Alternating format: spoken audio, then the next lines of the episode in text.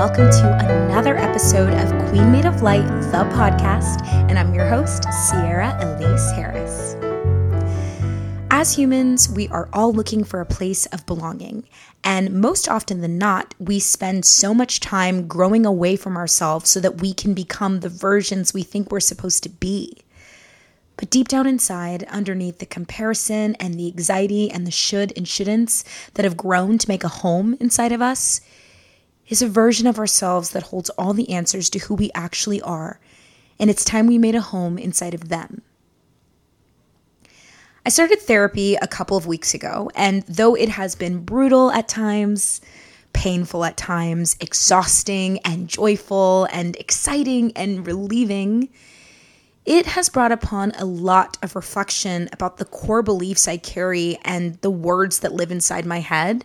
And when I really started to do the work and get down to the root of it, I realized there was so much negative self talk that has become a part of me false beliefs that were not mine that have grown to become a part of the way I process things. And I realized how debilitating that is when just trying to be a person on this earth, dealing with all the outside things when your own brain isn't a peaceful place to live. So I've begun to do a lot of work on what making a home inside myself looks like for me. So I thought I'd share with you guys a couple of insights I've discovered along the way and hopefully you can take something from this and relate it back to your own life and bring it along your healing journey. So, without further ado, let's get into it.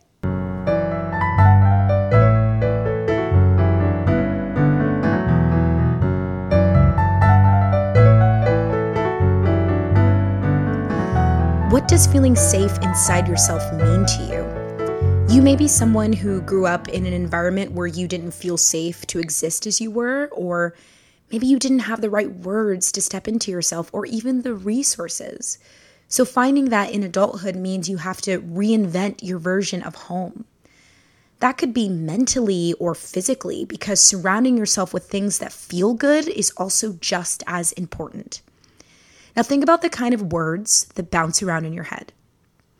Are you kind to yourself? Or do you spend a lot of time talking down to yourself? Words have so much power. And with society being so loud around us, it's hard to believe that what we actually think about ourselves is the most important voice. Being able to make space for your feelings when you're alone, validating yourself, cheering yourself on, those are just a few things to do to make the home inside yourself feel safe. But the most important thing is that you are completely in charge of that.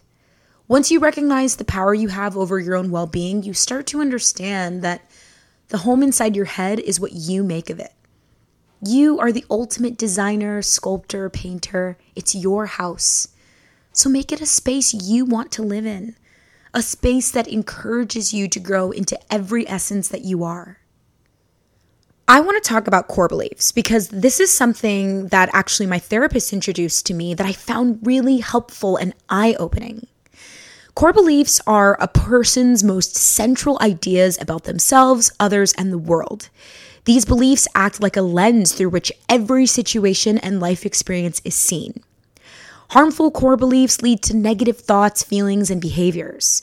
So, some common negative core beliefs are I am unlovable. No one likes me. Nothing ever goes right.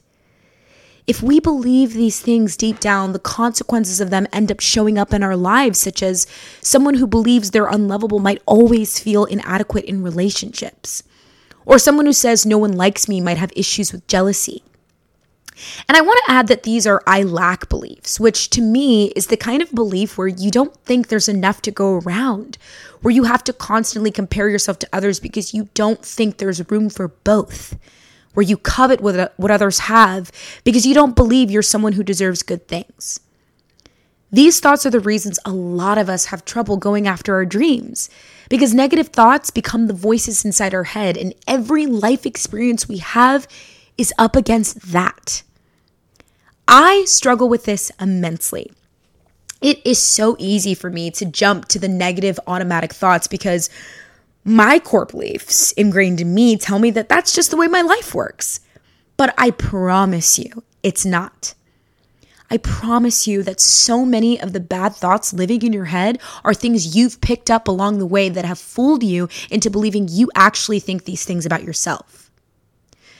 Recently, I went on a social media cleanse, and my why was I need to hear my own voice again. I found myself making way too many decisions based on how I was being influenced into making them or feeling them. I also recognized that taking the time to rediscover your why in every aspect of your life is an amazing way to start eradicating the negative core beliefs from the positive ones. When I remember why I fell in love with something or why I decided to do it, I find my voice again. I recognize that writing this podcast brings me a lot of joy because it's a form of self expression, it's a creative outlet for me. And anything else it brings me is a plus. That is my why. I want to leave you with this exercise. Write out a core belief you have and then split it up into three categories. The first category being information that supports your core belief. Meaning, for example, if your core belief is no one likes me, information that supports that would be my friend didn't answer when I called. In the second category, write out information that does not support my belief. Another example is I was invited to a coworker's birthday. And in the last category, write out information I modified before integrating into my core belief, such as I was asked out on a date, but it must have been out of pity. I did this exercise this past weekend and it was incredibly eye opening for me just to see how negative I can really get. If I really pull these words out and I really, really examine them, it's dark and it's not good and it's hard work, but healing gets us back to ourselves, and that is the journey. So I hope you give it a try and learn some new things about yourself. And I hope you find this exercise as helpful as I did. We need to create homes inside ourselves because the world is chaotic. Life is a series of events that we cannot often make sense of, and the only thing we can control is how we perceive it. It means taking some power back. It's finding your own voice and letting that one be the loudest one you hear. You deserve to be in every room you walk in. You deserve to find peace in your life. You deserve to feel unconditionally lovable, and the voices inside your head that tell you otherwise are not your own. And it's time you reconciled with them and showed them who's boss. As always, thank you so, so much for listening and downloading and subscribing and sharing and all the things. This podcast is my little baby. It's my one of my favorite things to do when I have the right time to do it.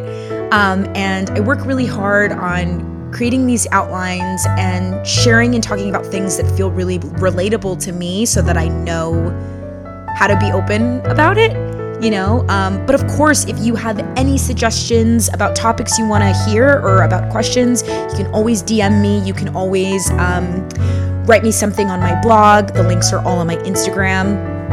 I just love making these and I love that you guys love listening to them. So, as always, I'll see you next time. Bye.